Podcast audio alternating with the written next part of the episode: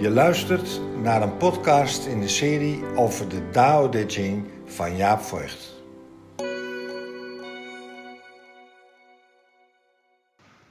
Nou, welkom bij weer de volgende keer. Zo langzamerhand uh, komen we aan het eind van de, uh, van de serie. En uh, ik zelf heb nog twee, misschien drie opnames in het oog. En de eerste, dat is deze. Uh, en die gaat over wat de onderstroom in de Tao Te Ching is. Dus waar gaat de, de Tao Te Ching eigenlijk over? En wat is wat de onderliggende toon is, waar het steeds naartoe terugkeert, eigenlijk wel in ieder uh, hoofdstuk. En dat zijn een aantal begrippen. En die begrippen die wil ik deze keer bespreken.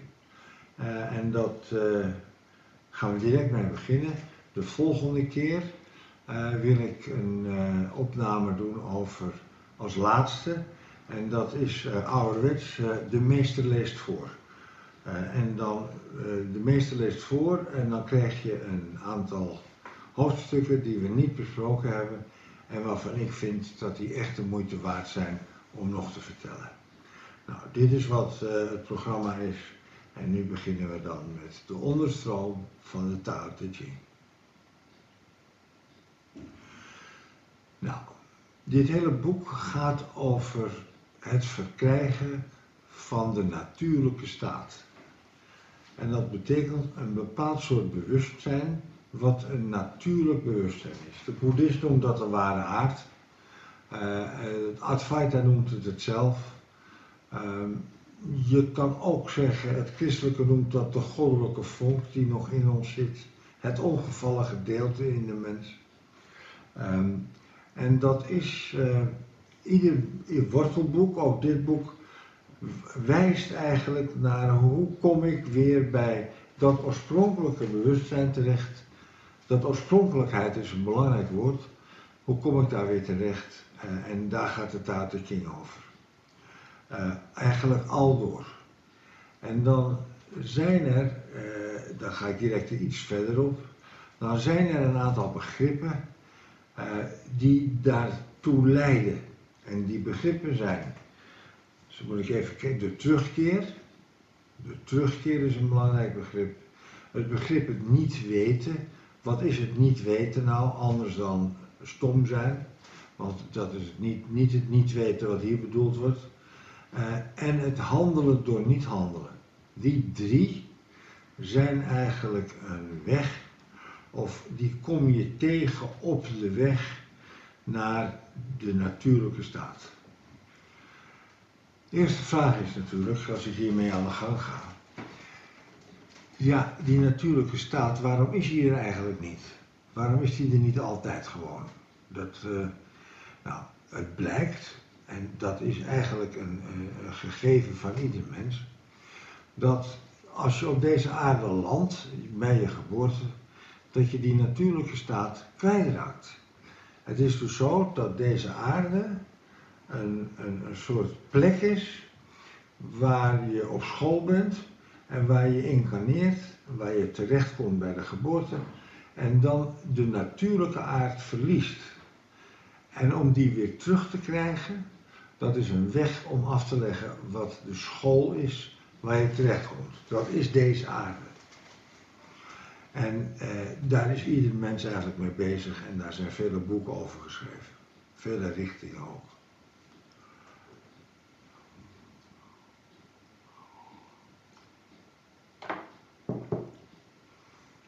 Je kan zeggen dat die natuurlijke staat, uh, dat is spontaan, dat is dat je gewoon bent. Dat is dat je, wat ze tegenwoordig noemen, authentiek bent. Dat is dat je gewoon zegt wat je te zeggen hebt. Niet meer, maar ook niet minder. En dat je eigenlijk voortdurend in je centrum zit. Dat er iets is wat niet, uh, wat niet verstoord wordt. Uh, wat, wat, wat onverwoestbaar blijft. En dat het ook steeds herkenbaar blijft in je handelen. Dat is de natuurlijke staat.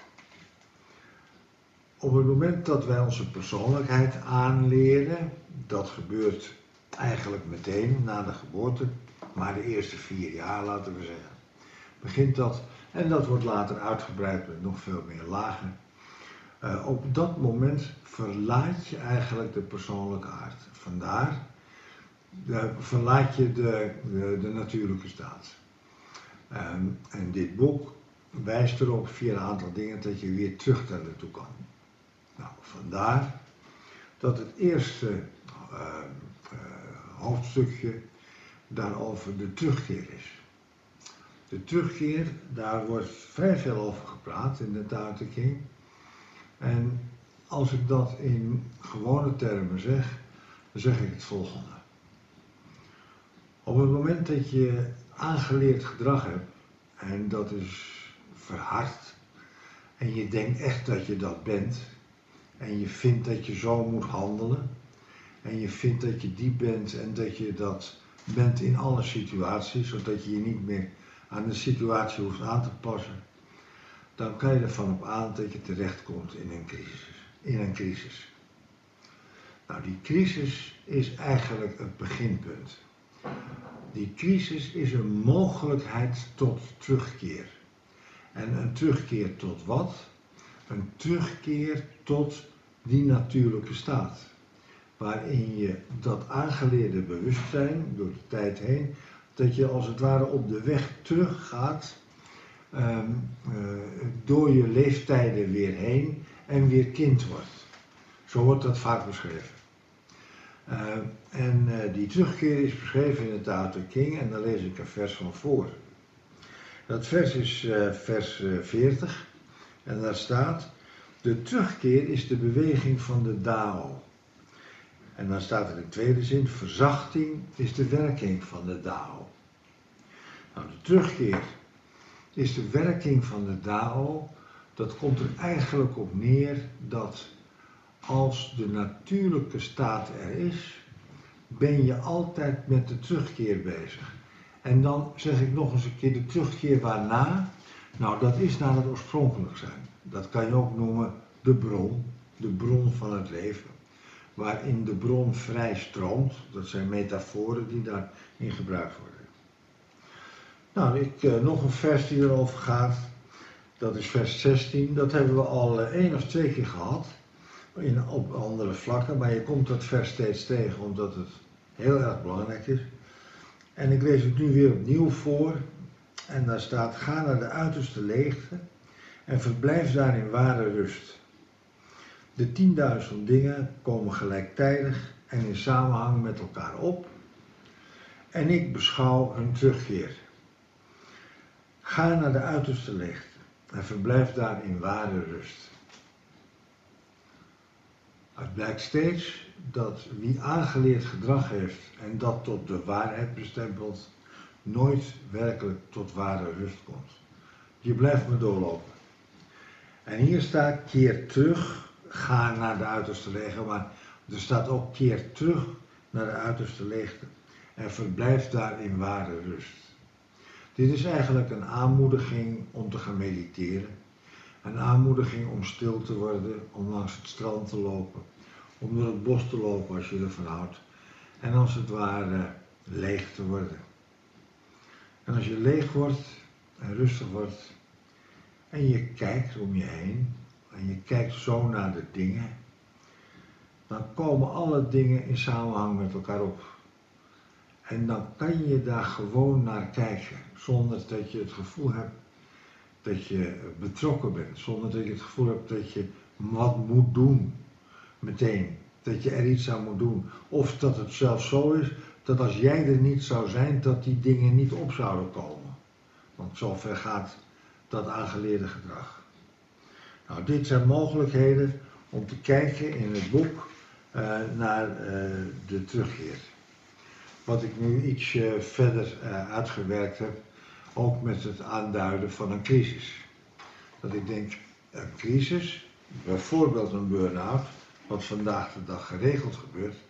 Een burn-out is in feite een oproep, een wake-up call om terug te keren naar het oorspronkelijk bewustzijn en om het aangeleerde bewustzijn. Burn-out wil zeggen dat het aangeleerde bewustzijn niet meer werkt. En als je dat accepteert, dan heb je wel weg terug te gaan. Maar die weg terug wordt eigenlijk steeds leuker, omdat je steeds meer bij je eigen zijn komt. Bij je eigen, wat je dan noemt, authenticiteit komt. Nou, de terugkeer is een van de dingen om weer tot die natuurlijke staat te komen. En een ander ding is het niet weten. Het niet weten eh, gaat erover dat dat is niet uh, stom zijn. Dat is niet uh, wat, er, uh, wat in het Engels ignorance heet, onwetendheid. Onwetendheid is in feite die, dat aangeleerde gedrag waar ik het net over had. Dat is onwetendheid. Het niet weten hier gaat over iets anders. En dat gaat erover dat je je toestaat dat je de dingen niet weet, niet kunt overzien. Je kan een hele hoop wel overzien. Laten we het daarover eens worden, want anders dan, je kunt veel overzien. Je kan ook veel onder controle houden. Je kan ook veel ontdekken. Dat heeft de mens en de mensheid ook gedaan. Maar uiteindelijk is het, blijven we dingen niet weten. Uiteindelijk is het zo dat we alleen maar onderweg zijn. Ook met kennis, ook met wetenschap. Daarin is de instelling van het niet weten is van belang. Want de instelling van het niet weten, waarin je dus onderzoekt, omdat je voelt dat je de oplossing niet in huis hebt steeds, en dat er nieuwe oplossingen moeten komen, in welk gebied dan ook, of nieuwe inzichten. Op het moment dat je daarmee bezig bent, met dat onderzoek, ben je bezig in het niet weten. Zo wordt dat bedoeld. Um, hier staat bijvoorbeeld in uh, vers, of hoofdstuk 57. Als de mensen veel efficiënte werktuigen hebben, groeit, groeit in het land de verwarring. Heel wonderlijk, ook grappig, ook humorvol. Het wordt steeds efficiënter. Uh, ook zeker met uh, bijvoorbeeld nu de, als je uh, met de gemeente in contact bent en met de belasting in contact, dan gaat het steeds efficiënter. En de verwarring groeit. Dat is inherent aan een hogere efficiëntie. Dat de verwarring ook groeit. Als er sluwheid onder de mensen is, vermeerdert dat de opkomst van vreemde dingen. Hier staat dat slim doen, dat weten, beter weten, die handigheid die we vandaag de dag allemaal bijna hebben. Dat vermeerdert de opkomst van vreemde dingen. Het coronavirus bijvoorbeeld, of iets anders, of de burn-out, uh, of een andere epidemie. En daarin zie je dat, dat die, naarmate die persoonlijkheid verder groeit, de verwarring groeit en dat er meer vreemde dingen gebeuren. Nou, dan staat er, en dat vers hebben we ook al een keer gehad, de weg van het weten naar het niet weten is het beste. De weg van het niet weten naar het weten is een afwijking. En het Chinese teken voor afwijking is, betekent ook ziekte, betekent ook gebrek. Dus dat is een gebrek. Alleen als je de afwijking als afwijking herkend wordt, is er geen afwijking meer. En dit betekent dat iedereen die afwijking krijgt. Dat iedereen die afwijking heeft. Dus die persoonlijkheid die heeft, is gegroeid en die heeft ideeën ontwikkeld.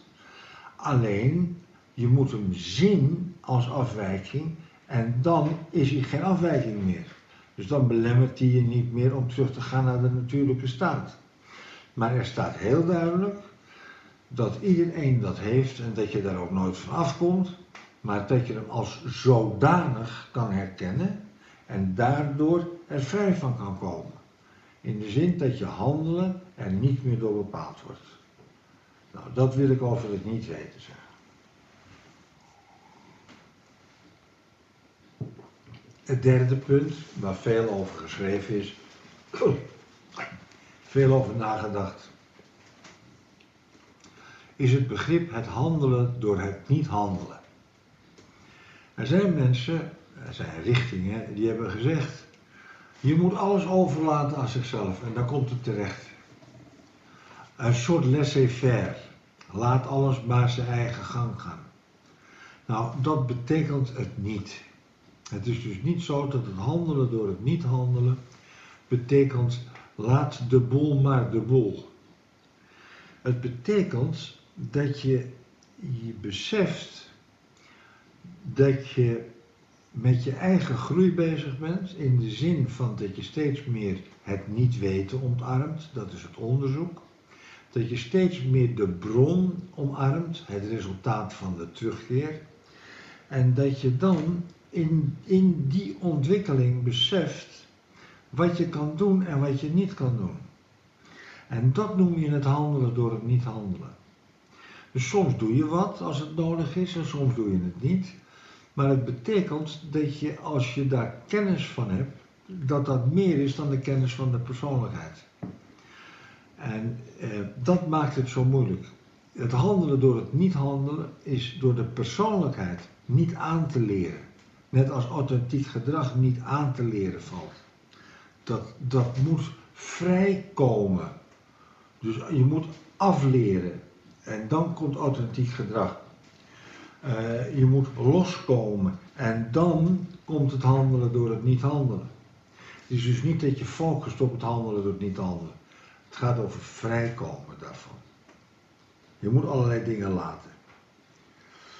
Een heel goed uh, vers, wat ik echt prachtig vind, dat is in vers uh, 2, uh, hoofdstuk 2, vers 3 en in hoofdstuk 3 staat er ook nog iets over, dat lees ik voor. Er staat, nadat een hele hoop is uitgelegd in dat, eh, in dat hoofdstuk, daarom voert de wijze zijn werk uit door niet handelen en onderricht hij zonder woorden. De tienduizend dingen komen vanzelf op en hij initieert niets. In het volgende eh, hoofdstuk, uh, daar staat, hij handelt door niet handelen en toch is er niets dat niet bestuurd kan worden. Hoe zit dat nou? Nou, ik zou het volgende kunnen zeggen. Hij voert zijn werk uit door niet handelen en hij onderricht zonder woorden. Hoe kan je onderrichten zonder woorden? En kan je handelen door niet, je voert je werk uit door niet handelen. Dat is, en nu komt het, dat je een voorbeeld bent in wat je doet. Dus je doet gewoon de dingen die je doet vanuit je ontwikkeling. En daarin laat je zien hoe het moet.